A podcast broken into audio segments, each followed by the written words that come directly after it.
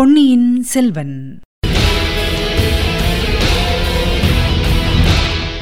வணக்கம் நீங்கள் கேட்டுக்கொண்டிருப்ப தமிழசேஃபம் தமிழசேஃபமில் இனி நீங்கள் கேட்கலாம் பொன்னியின் செல்வன். வழங்குபவர் உங்கள் அன்பின் முனைவர் ரத்னமாலா புரூஸ்.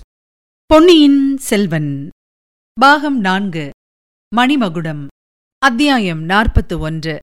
கரிகாலன் கொலைவெறி ஆதித்த கரிகாலன் தான் வேட்டையாட சென்று வெகு காலமாயிற்று என்றும் வில் வித்தையையே மறந்து போயிருக்கக்கூடும் என்றும் சொன்னார் அல்லவா அன்று அவர் வீரநாராயண ஏரிக்கரை காட்டில் வேட்டையாடியதை பார்த்தவர்கள் அவ்விதம் எண்ணவில்லை.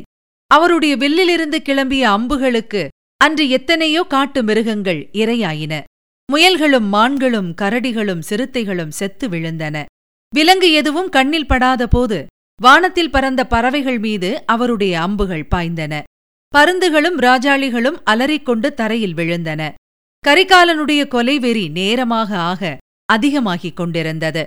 அவருடன் சென்றவர்களுக்கு அதிக வேலை இருக்கவில்லை. குதிரைகளும் மனிதர்களும் கூட்டமாக இரைச்சலிட்டுக் கொண்டு சென்றதில் காட்டு மிருகங்கள் தத்தம் இடத்திலிருந்து கிளம்பி சிதறி ஓடின. மற்றவர்கள் வேட்டையில் செய்த உதவி அவ்வளவேதான். கரிகாலன் மீது பாய வந்த மிருகங்கள் மீது மற்றவர்கள் அம்பு விடுவதையும் வேலை எறிவதையும் கூட கரிகாலன் அனுமதிக்கவில்லை. கந்தன்மாறன் ஒரு தடவை அவ்வாறு கரிகாலன் மீது பாய்ந்து வந்த கரடியின் பேரில் அம்பு எய்தான். அப்போது கரிகாலன் அவன் பக்கம் திரும்பி பார்த்து கந்தன்மாரா நீ கரடியை கொல்ல பார்த்தாயா? என்னை கொல்ல முயன்றாயா? என்று கேட்டார். கந்தன்மாறன் முகத்தில் எள்ளும் கொள்ளும் வெடித்தன. பிறகு அவன் வில்லை வளைக்கவே இல்லை. ஏறக்குறைய சூரியன் உச்சிவானத்தை அடைந்த சமயத்தில் எல்லாரும் களைத்துப் போனார்கள். சற்று ஓய்வு எடுத்துக்கொண்டு வீடு திரும்பலாமே என்ற யோசனை எல்லாருடைய மனத்திலும் தோன்றியது.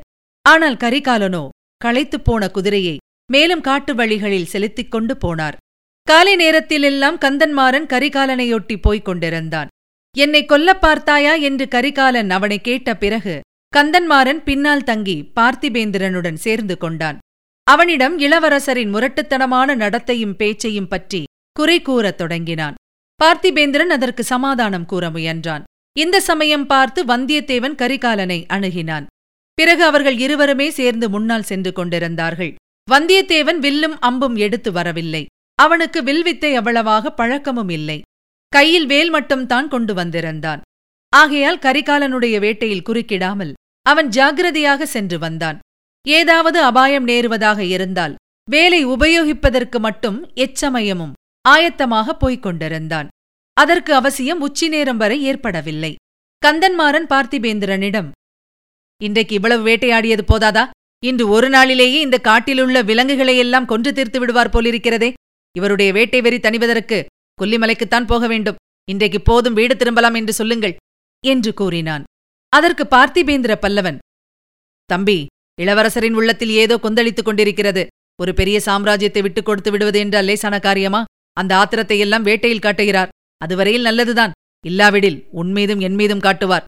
அவராக சலிப்புற்று போதுமென்று சொல்லட்டும். நாம் தலையிட வேண்டாம். என்றான். இந்த சமயத்தில் அந்த வனம் வனாந்தரமெல்லாம் நடுங்கும்படியான உருமல் சத்தம் ஒன்று கேட்டது. கந்தன்மாறன் முகத்தில் பீதியின் அறிகுறி காணப்பட்டது.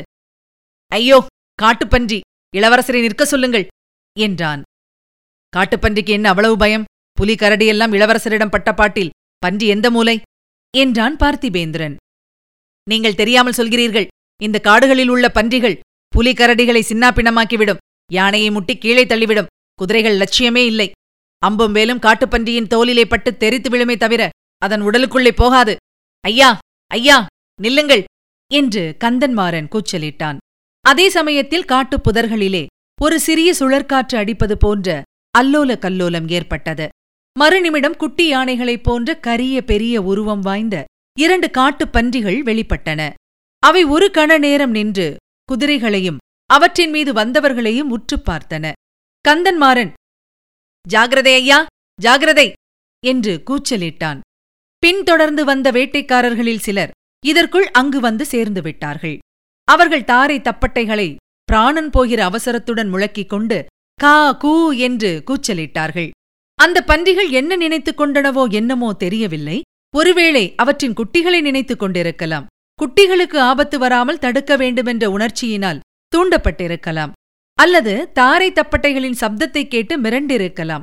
பன்றிகள் இரண்டும் வெவ்வேறு திசையை நோக்கி பீத்துக் கொண்டு ஓடத் தொடங்கின. கந்தன்மாறன் அதை பார்த்துவிட்டு கோமகனே அவை போய் தொலையட்டும்.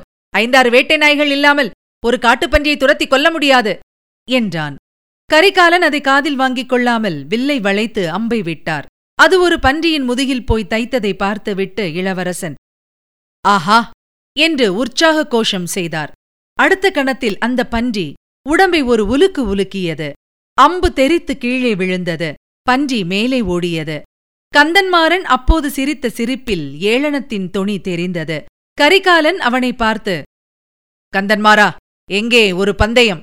நானும் வந்தியத்தேவனும் அந்த பன்றியை தொடர்ந்து போய் அதை கொன்று எடுத்துக் கொண்டு வருகிறோம். நீயும் பார்த்திபேந்திரனும் இன்னொரு பன்றியை துரத்திப் போய் கொன்று எடுத்து வாருங்கள். இந்த பன்றிகள் இரண்டையும் கொல்லாமல் அரண்மனைக்கு திரும்பக்கூடாது என்று சொல்லிக் கொண்டே குதிரையை தட்டிவிட்டார். வந்தியத்தேவனும் அவருடன் சென்றான். அவர்கள் தொடர்ந்து சென்ற காட்டுப்பன்றி எந்த திசையில் எந்த வழியாக போய்க் கொண்டிருக்கிறதென்பது கொஞ்ச நேரம் வரையில் தெரிந்து கொண்டிருந்தது. ஏனெனில் பன்றி சென்ற வழியிலிருந்த செடி கொடிகளும் புதர்களும் அந்த பாடுபட்டிருந்தன. பின்னர் ஒரு சிறிய கால்வாய் குறுக்கிட்டது. அது காட்டில் பெய்யும் மழைத் தண்ணீரை ஏரியில் கொண்டு வந்து சேர்க்கும் கால்வாய். அவ்விடத்துக்கு வந்த பிறகு பன்றி எந்த பக்கம் போயிற்று என்று கண்டுபிடிக்க முடியவில்லை. கால்வாயைக் கடந்து அப்பாலுள்ள காட்டுக்கு சென்றதா? கால்வாய் ஓரமாக இந்த பக்கமாகவோ அந்த பக்கமாகவோ சென்றதா என்பதை அறிய முடியவில்லை. அச்சமயம் கால்வாயின் வழியாக தெரிந்த ஏரியின் விசாலமான நீர்ப்பரப்பில் தெரிந்த ஒரு காட்சி அவர்களுடைய கவனத்தை கவர்ந்தது. படகு ஒன்று வந்து கொண்டிருந்தது. அதிலிருந்தவர்கள் பெண்மணிகள் என்றும் அறியக்கூடியதாயிருந்தது ஆனால் அவர்கள் யார் என்று தெரிந்து கொள்ள முடியவில்லை. வந்தியத்தேவனும் கரிகாலனும் அச்சமயம் இருந்த இடத்தை நோக்கியே படகு வருவதாக முதலில் காணப்பட்டது. பிறகு திசை சற்று திரும்பி ஏரிக்கரையோரமாக இருந்த இன்னொரு தீவை நோக்கி சென்று படகு மறைந்துவிட்டது வல்லவரையா படகில் வந்தவர்கள் யாராயிருக்கும்? பெண்மணிகள் போல தோன்றினார்கள் அல்லவா? என்றார் கரிகாலன். பெண்கள் போலத்தான் தோன்றியது. அதற்கு மேல் எனக்கும் தெரியவில்லை. என்றான் வந்தியத்தேவன். ஒருவேளை சம்புவரையர் வீட்டு பெண்களாயிருக்குமோ? இருந்தாலும் இருக்கலாம். ஆனால் அவர்கள் ஏன் இவ்வளவு தூரம் வர வேண்டும்? ஆமாம் அவர்களாயிருக்க முடியாதுதான். காலையில் பழுவேட்டரையர் புறப்பட்டு போய்விட்டார் அல்லவா நிச்சயந்தானே? நிச்சயந்தான் ஐயா. அரண்மனை வாசல் திறப்பதையும் அவர் யானை மீது வெளியே போவதையும் நானே பார்த்தேன். அவர் மட்டும்தான் போனாரா? ஆமாம் கிழவர் மட்டும்தான் போனார். இளையராணி போகவில்லை. அந்த கிழவரை போன்ற வீராதி வீரனை எங்கே பார்க்கப் போகிறோம்? என் பாட்டனார் மலையமானை கூட பழுவேட்டரையருக்கு அடுத்தபடியாகத்தான் சொல்ல வேண்டும். ஐயா அந்த கிழவர்களைப் பற்றியெல்லாம் பிறர் சொல்லித்தான் கேட்டிருக்கிறேன். தங்களுடைய வீரத்தை போர்க்களத்தில் நேரில் பார்த்திருக்கிறேன். கடம்பூர் அரண்மனையிலும் பார்த்தேன். கிழவர்கள் குமாரர்கள் எல்லாரையும் எப்படி நடுநடுங்க அடித்துக் கொண்டிருந்தீர்கள்? என்றான் வந்தியத்தேவன். அது உண்மைதான். ஆனால் எதற்காக அவ்வளவு தடபுடல் செய்தேனோ? அந்த சந்தர்ப்பம் நெருங்கி வந்திருக்கும் போது எனக்கு உள்ளமும் உடலும் நடுங்குகின்றன. என்னைப் போன்ற பயங்கொள்ளிக் கோழையை இந்த சோழ நாட்டிலேயே காண முடியாது. இளவரசே இன்று காட்டில் வேட்டையாடிய போது அப்படி தாங்கள் பயந்து நடுங்கியதாக தெரியவில்லையே? வனவிலங்குகள் பட்சிகள் பின்னோடு வந்தவர்கள் எல்லோரையும் அல்லவா நடுநடுங்க செய்தீர்கள்? இவையெல்லாம் ஒரு தைரியத்தில் சேர்ந்ததா? கேவலம். ஒரு வேட்டை நாய் வேங்கை புலி மீது பாய்ந்து கொல்லுகிறது. காட்டுப்பன்றி மதையானையோடு சண்டைக்குப் போகிறது. வேட்டையாடும் தைரியம் ஒரு தைரியமா? வல்லவரையா கேள். நான் செய்த சூழ்ச்சி பலித்து விட்டது பழுவேட்டரையர் நந்தினியை தனியாக விட்டுவிட்டு சென்று விட்டார். ஆயினும் அவளை தனிமையில் பார்த்து பேசுவதைப் பற்றி எண்ணினால் எனக்கு பீதி உண்டாகிறது என்றார் ஆதித்த கரிகாலன். ஐயா அதற்கு காரணம் உண்டு. இத்தனை காலமும் பழுவூர் இளையராணியைப் பற்றி ஒருவிதமாக எண்ணியிருந்தீர்கள். இப்போது அவர் தங்கள் சகோதரி என்பதை அறிந்திருக்கிறீர்கள். அவரோ தங்கள் குலத்தையே அழித்துவிட விரும்பும் பாண்டிய நாட்டு சதிகாரர்களோடு சேர்ந்து கொண்டிருக்கிறார். இதையெல்லாம் அவரிடம் சொல்வது கஷ்டமான காரியம்தான். எனக்கு அதற்கு ஒரு சந்தர்ப்பம் கிடைத்தும் என்னால் சொல்ல முடியவில்லையே. நண்பா நீ அறிந்து வந்து கூறிய செய்தி ஒவ்வொன்றும் திடுக்கிட செய்வதாகவே இருக்கிறது. இன்னமும் என்னால் நம்ப முடியவில்லை. ஆனால் சிற்சில பழைய விஷயங்களை யோசித்துப் பார்த்தால் உண்மையாக இருக்கலாம் என்று தோன்றுகிறது. எனக்கும் அவளுக்கும் இடையில் எப்பொழுதும் ஒரு மாயத்திரை இருந்து வந்தது. பழையாறை பெரிய பிராட்டியார் செம்பியன் மாதேவியார் நந்தினியுடன் நான் சகவாசம் வைத்துக் கொள்ளக்கூடாது என்று அந்த நாளில் வற்புறுத்தி சொன்னார். ஆனால் உண்மை முழுவதையும் சொல்லவில்லை. சொல்லியிருந்தால் இவ்வளவெல்லாம் நேர்ந்திராது. செம்பியன் மாதேவிக்கு முழு உண்மையும் தெரிந்திராமல் இருக்கலாம். யாரோ அனாதை ஊமை ஸ்திரீ பெற்று போட்டு போன பெண் என்று மட்டும் அறிந்திருக்கலாம். சுந்தரச் சோழரின் மகள் பழுவூர் இளையராணி என்பது ஒருவேளை தெரியாமல் இருக்கலாம். இதுவரை நீங்கள் கேட்டது பொன்னியின் செல்வன். வழங்கியவர் உங்கள் அன்பின் முனைவர் ரத்னமாலா புரூஸ். மீண்டும் அடுத்த அத்தியாயத்தில் சந்திக்கலாம். இணைந்திருங்கள் மகிழ்ந்திருங்கள்.